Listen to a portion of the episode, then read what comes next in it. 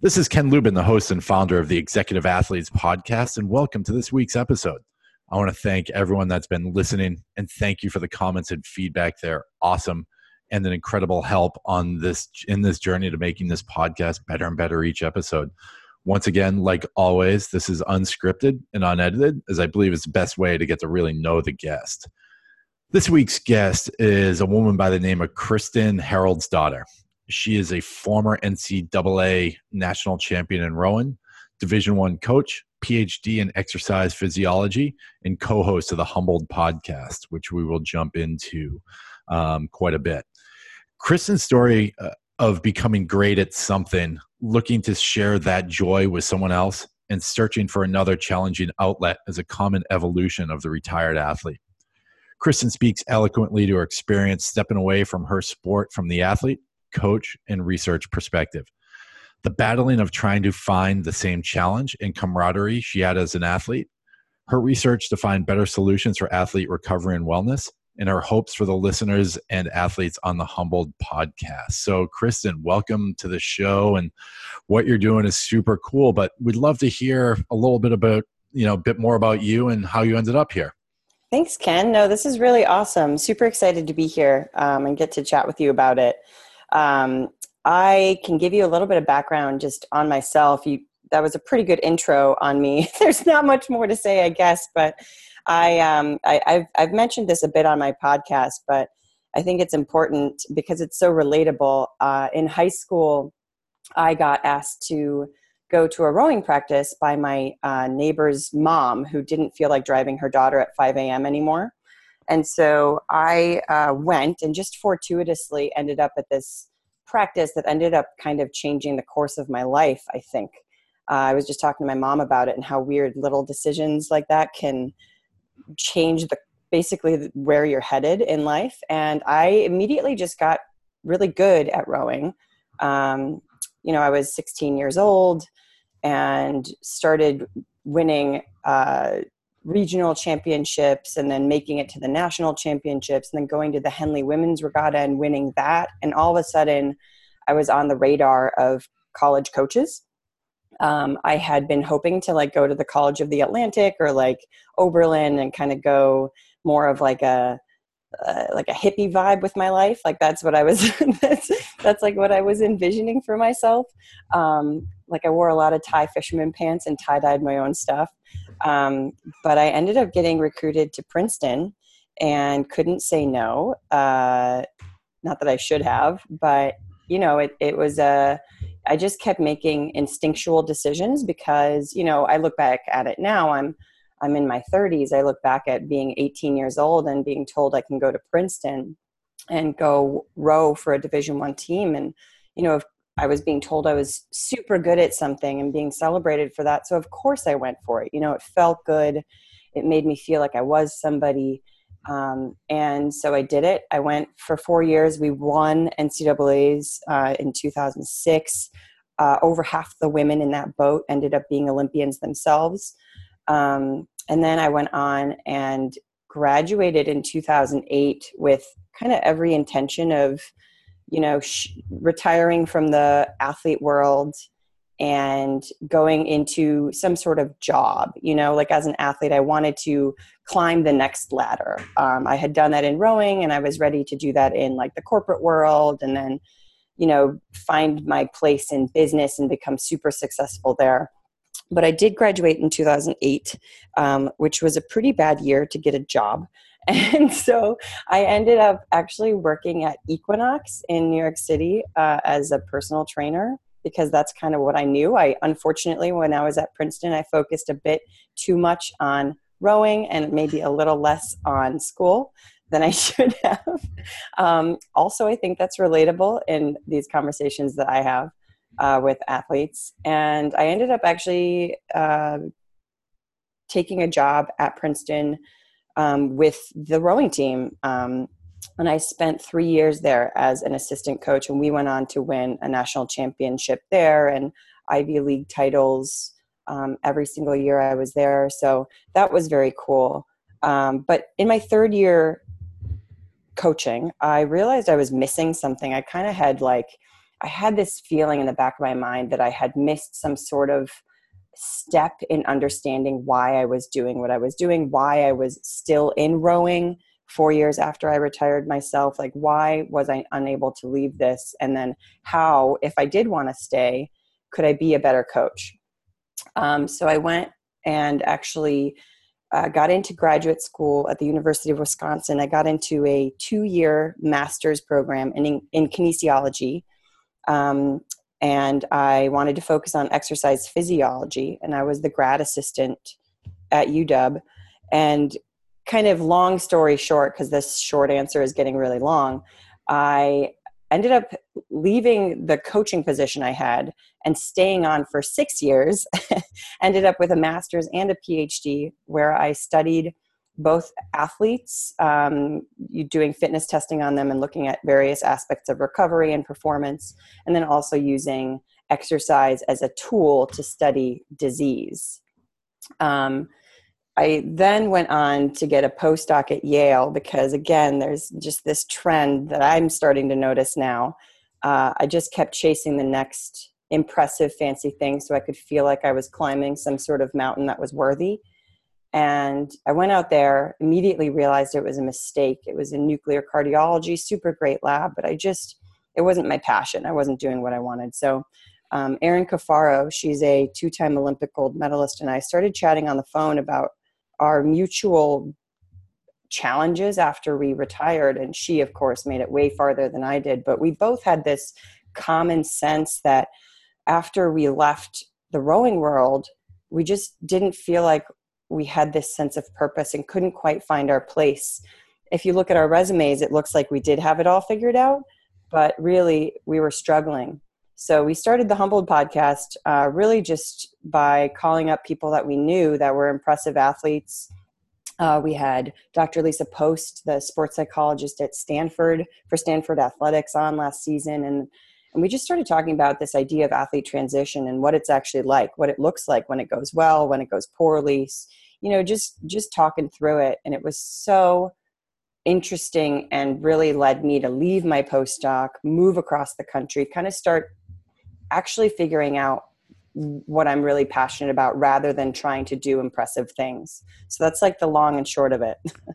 so you're you're in the mode right now of helping other people do impressive things, right? I think I think it's the evolution of what's happening and I think as an athlete and have been there and actually struggled with, you know, what you guys talk about on your podcast. Well, let's jump in a second, but it's it's a hard thing of what you're what you think you're supposed to do, what you want to do, and what society thinks you should do. And yeah. it's you know those, there's three different pieces to that. Talk to us a bit about that whole identity piece and the humble podcast and, and where that where that came from and making that transition. Yeah, so I transitioned to talking more wholly about athlete identity in season two. Um, and what this concept is, athlete identity sounds a little bit dry and maybe a little hokey to some to some people but really it's you know we all have an identity. We identify usually with some of the things that we spend most of our time doing. And um, for athletes a lot of athletes start their sport when they're young they're children five six years old sometimes. And even in cases like mine or, or most rowers you don't start till you're a teenager. It becomes such a big part of who you are.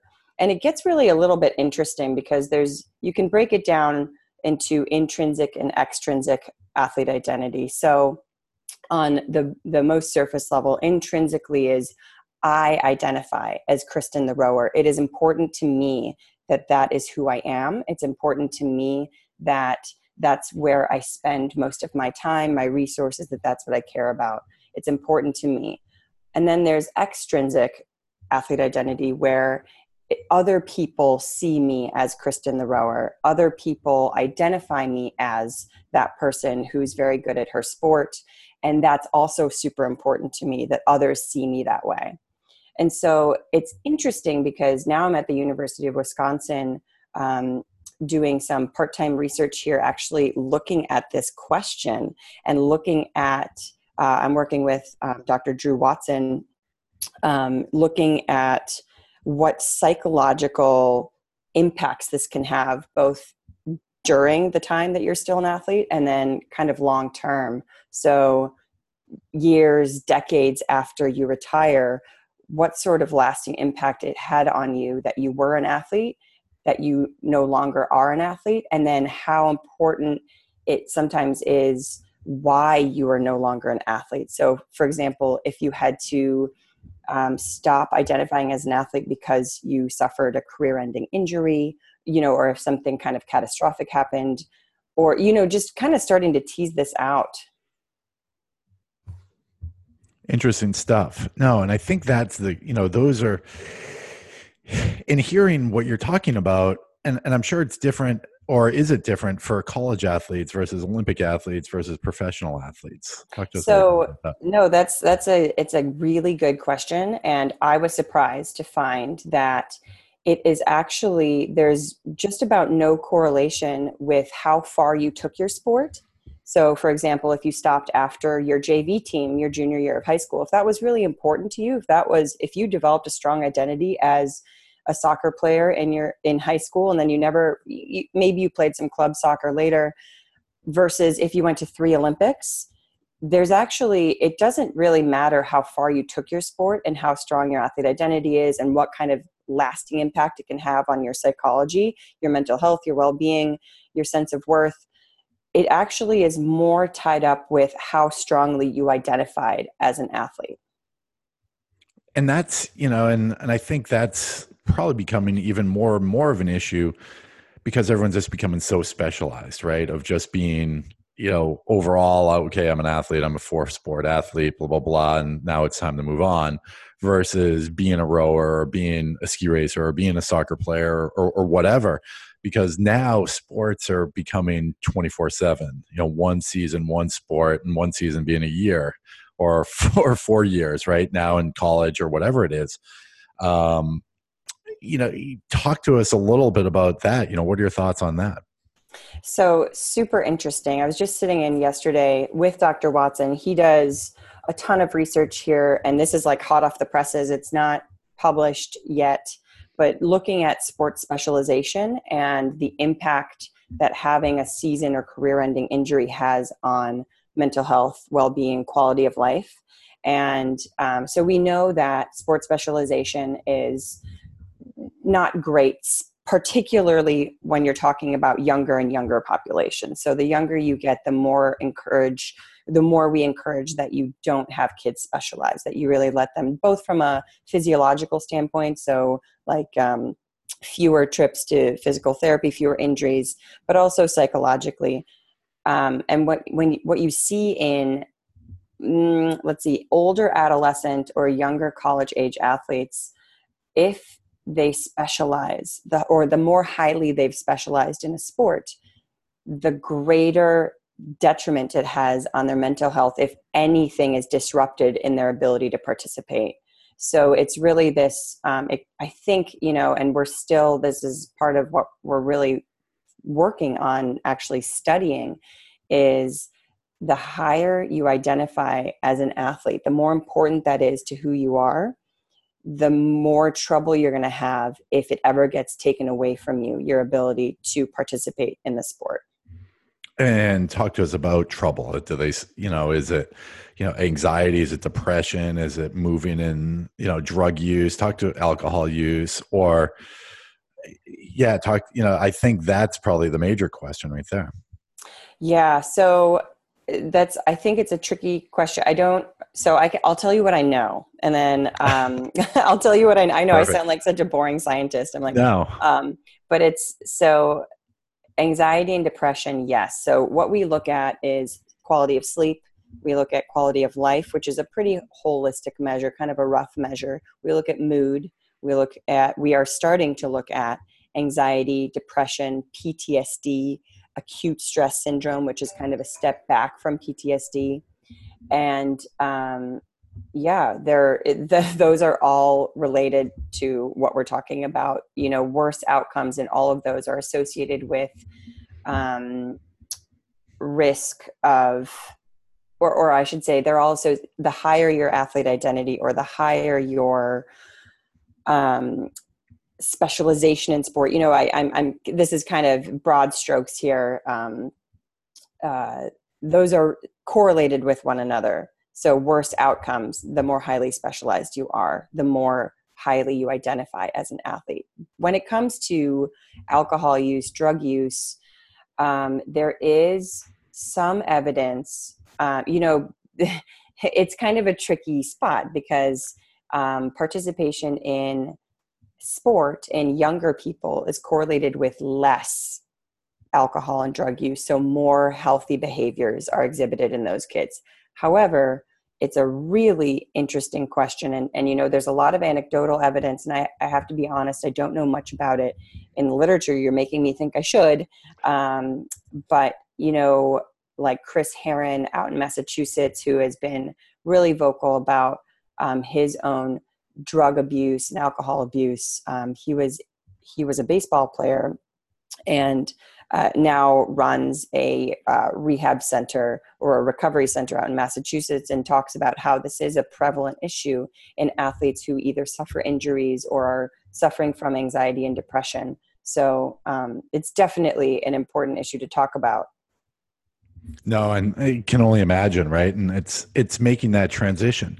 What you know, what advice would you give to people that are making that transition, right? You know, on your podcast and the studies that you've done, what about making that transition from athlete to so-called real world, right? And who knows what the real world is? I don't know what the real world is for me either. It's you know, yeah. I still don't know what I want to do, and I'm 46. But yeah. um, with that being said, it's hey, let's go down this road. This may make sense, may may not make sense.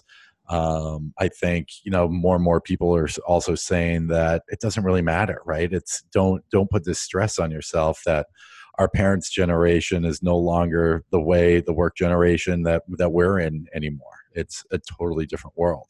So talk to us about making that transition and and what you suggest you do or don't do or you know just sort of you know giving i don't know is it advice or is it yeah probably advice i guess the best way to put it. Well uh, again here's i'll tell you what i know and i'll tell you what i've heard and what we're seeing works. So first of all talk to people. One of the things you're taught as an athlete and it's drilled into you is that you know you're rewarded for toughness. You're rewarded for grit you're rewarded for being um, completely focused and ignoring the pain and not complaining. And i think those are all great. I think i think sometimes they're mistakenly thought of as resilience but i actually think that we're going to find that resilience comes with some humility and stopping you know stop we need to stop associating humility as a as a bad thing because it's it's really what we're finding is athletes that participate in um, small groups while they're athletes unfortunately that's usually only offered to injured athletes but you know if they're in small group settings of some sort of uh, cognitive behavioral psychology or one-on-one sessions with sports psychologists or just being really open with their teammates and talking about feelings and emotions and worries and anxieties actually just communicating these things and starting to be able to identify your emotions. I can tell you, Ken, in so many of the conversations I've had on the podcast with Olympic medalists, they are just, you know, they're maybe a decade out from retiring. They they are just now starting to understand what their emotions are. You know, they're they're just starting to understand and assign feelings that they're having to emotions and it's because they were trained as athletes to put it all in a box and hide it for later. That's not a problem you want to deal with right now. And you know my hope would be that we're able to figure out ways that performance is enhanced based on being able to uh, talk about your feelings your emotions and actually start to understand how you're doing and then react accordingly rather than just wait a decade, two decades to actually start unpacking some of your stuff.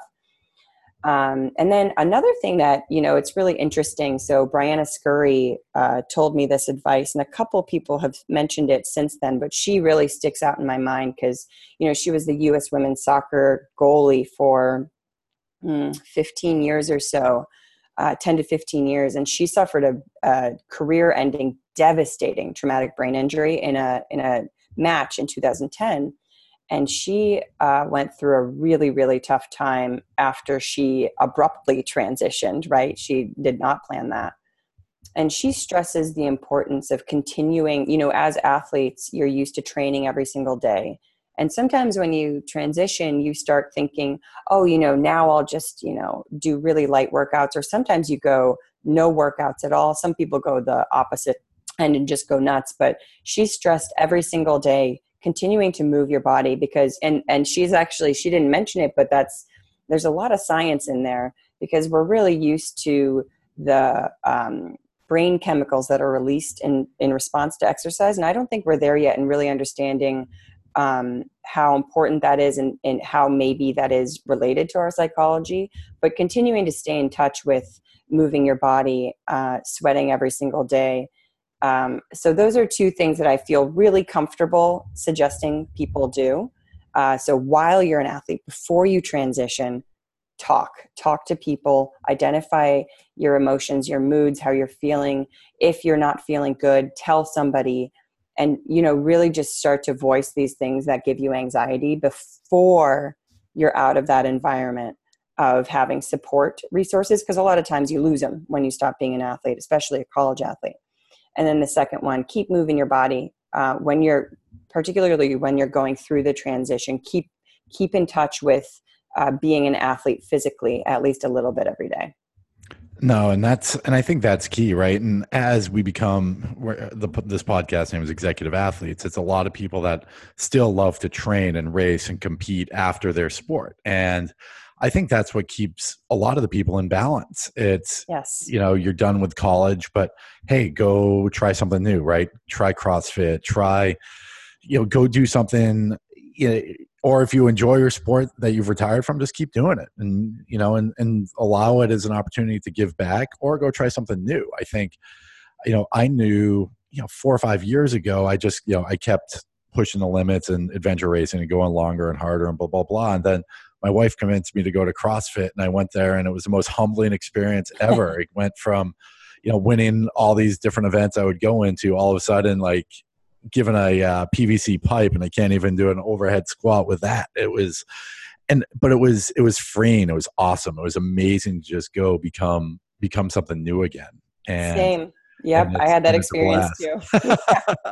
but I think that's you know, so many people are afraid to to do that, and I think that's really like you said, sort of the grit and the resilience that's been taught in, into us is almost becoming vulnerability and openness now, right? I think you, you can't do that anymore. You can't hold those emotions within you because those will take you out more than actually talking about it or being vulnerable about it or saying, hey, you know what, this is what I used to do, but now what I'm doing now. And, and, and, and really try to teach people how to do that. Yeah, I mean, if you ask me, I think that we are we have yet to tap into a resource that we have, which is mental toughness, and not thinking about mental toughness from the I'm able to not feel feelings, but actually being able to figure out when to access your feelings. You know, there's a time and a place to be, you know, one track minded. You don't want to be on the pool deck at the Olympics uh, about to swim your final and the gold medals on the line having a panic attack right you want to you want to have done the work to understand how to regulate your emotions, how to address your emotions. Um, I, I, do think it'll. I, I, do think it'll bleed into performance, and I think you know you you look at the women who are running Rise athletes and others who are working on mental, um, like the mental component of performance. I think we have so much more to learn and do to really figure out how we can become better performers in the athlete space while also developing I, well i think it actually bleeds into us developing as humans who do something else in addition well, and you look at modern medicine, and modern medicine is really only 30 years old, right? It's really what it is. The internet is really only 10 years old because before Facebook and LinkedIn and everything, it was just static web pages. It was just, right. you know, magazines and catalogs is really right. what it was. I think we're we're at the beginning of all this stuff, and you know, in performance and human performance, again, I think with AI and with supercomputers and everything else, it's going to be, you know, we're just at the beginning of the potential of what people can actually do Yes. right and Yes. and really go. And i think it's you know it's more than just being a hard-headed person that's going to go out there and do it. It's going to be you're tapping into sort of the the mental part of it right? The the brain mind body connection. I think that's where things are really going to start happening um, if not already happening right? I'm sure there's you know if you look at halo and you look at all these different devices that are that are really starting to spring up. Maybe it's maybe it's hokey science or maybe it's real science. Who knows where it's going to go? But i think that's what that's what's sort of fascinating that's what's sort of fun with what's happening um, Oh yeah. performance. You know there's like there's brain health and there's mental health and they're both kind of for me i've never been uh, i was not a brain physiologist but they were kind of the black box to me. But i actually think they're um, given the fact that we know so little it's incredibly exciting to think what is to come No, it is right, and I think, and then it's going to draw the gray area of what's doping, what's not doping, performance enhancement, not performance enhancement. You know, it's it it's sort of it's almost getting you know it's getting crazy. yeah Um, old school EPO and blood doping are going to be you know gone of the dark ages. It's going to be you know who knows right genetic manipulation brain manipulation of everything but that's really the engine behind all of this stuff Yes, no, I, I totally agree. I think we have, you know, there's an interesting study that just came out a couple months ago um, about athletes who have, it's a correlation only study, like the first of its kind, I think, with just 10 or 11 um, subjects. They had had recurrent injuries in one leg. And they showed that on the contralateral side of the brain, so the side of the brain that controls that leg, they had atrophy. And so it, that just starts to open up just millions of questions in my head and i'm sure so many others of like what actually are we you know are we when we're treating injuries are we treating just the symptoms? Um, and when we're treating athletes who are having a hard time are we you know are we really not digging deep enough No, and that's exactly it. I think that's and it's again, I've got two kids who are young athletes and it's it's interesting to see, right, of what they're doing and how they're handling it. And you know, is- is- Yeah. I'm probably screwing them up as much as I screw myself up. But it's it's one of those things that's like, hey, you know, you got to learn to win. You got to learn to lose. You got to learn to to be humbled as well. And I think that's the other piece that we've gotten away from. It's hey, everyone's on the same field and everyone gets medals, and that's that's not helping anyone either because I think that's a- it allows people to say, hey, you know, I'm pissed off. I suck today, but in order for me to you know to do better next time i have to you know get my shit together right and i Yeah. think it's that those are the learning sides of it as well Yeah, I mean, I was just talking about this with somebody. I don't, I would never discourage sports actually in kids or anybody. And I think one part that's super important about the human experience is going through hard things. So I don't know, I don't know that you can ever take away any of the hard stuff, but we can figure out ways to deal with the hard stuff um, in a better way that actually sets you up to have a better future it's i think it's good to go through hard times i really do i think it's something that we shouldn't take away from people I, that of course not that's not a sweeping statement but um but yeah no i think it's it's it's important for kids to learn this stuff but then it's also important for us the grown-ups who are responsible for helping to figure out better ways to deal with it once it happens. No 100% right and i think it's um it- again it's that sort of uncharted territory as well right? Of you know, where do you go from there? And, and and and how you do that as parents. And i think that's a whole other discussion of of what we can and can't do that are out there. And hopefully we're making our right decisions. But you know i think generationally i was watching a tv show last night and someone was saying i wish i was normal. And the other woman Hmm. you know they were talking to says none of us are normal. So once you Hmm. sort of realize that and warren miller the skier and i said this in ultim- other podcasts a producer says hey you're you're unique just like everyone else right so Right. it's right and it's so true because yes we are unique but everyone else is unique as well so you sort of have to think of it that way too Yeah, no, totally. I um I agree and I think that the way to hopefully get buy-in from people who don't want to hear about athlete emotions because I get that too. Part of the fun is being tough and and gritty is if we can actually tie a performance component to this, if we can find ways to actually improve performance, then I think more people can get excited about this. Mm-hmm. No, exactly.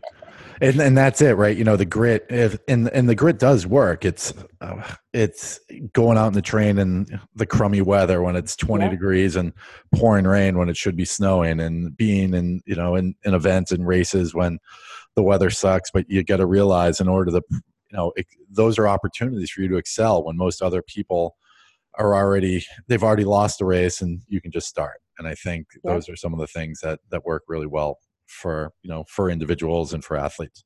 So yeah. talk to us about where people can find you. We're coming up here towards the end. You know where's the humbled podcast? Talk, talk to us a little bit about that.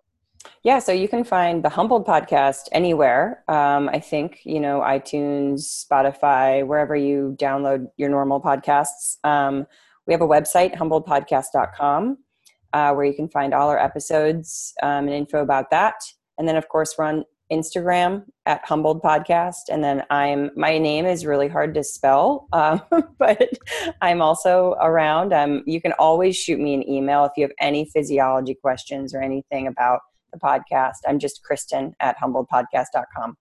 Perfect. And I'll put that in um, the show notes when I send everything around. So, Kristen, this was awesome. I really appreciate it. Hopefully, when this is taped, the coronavirus is going like crazy. So, hopefully, it's over by the time you listen to this. But um, it is a wild time. And that everyone's not sitting in their house, um, not doing anything or commuting anywhere. But yep.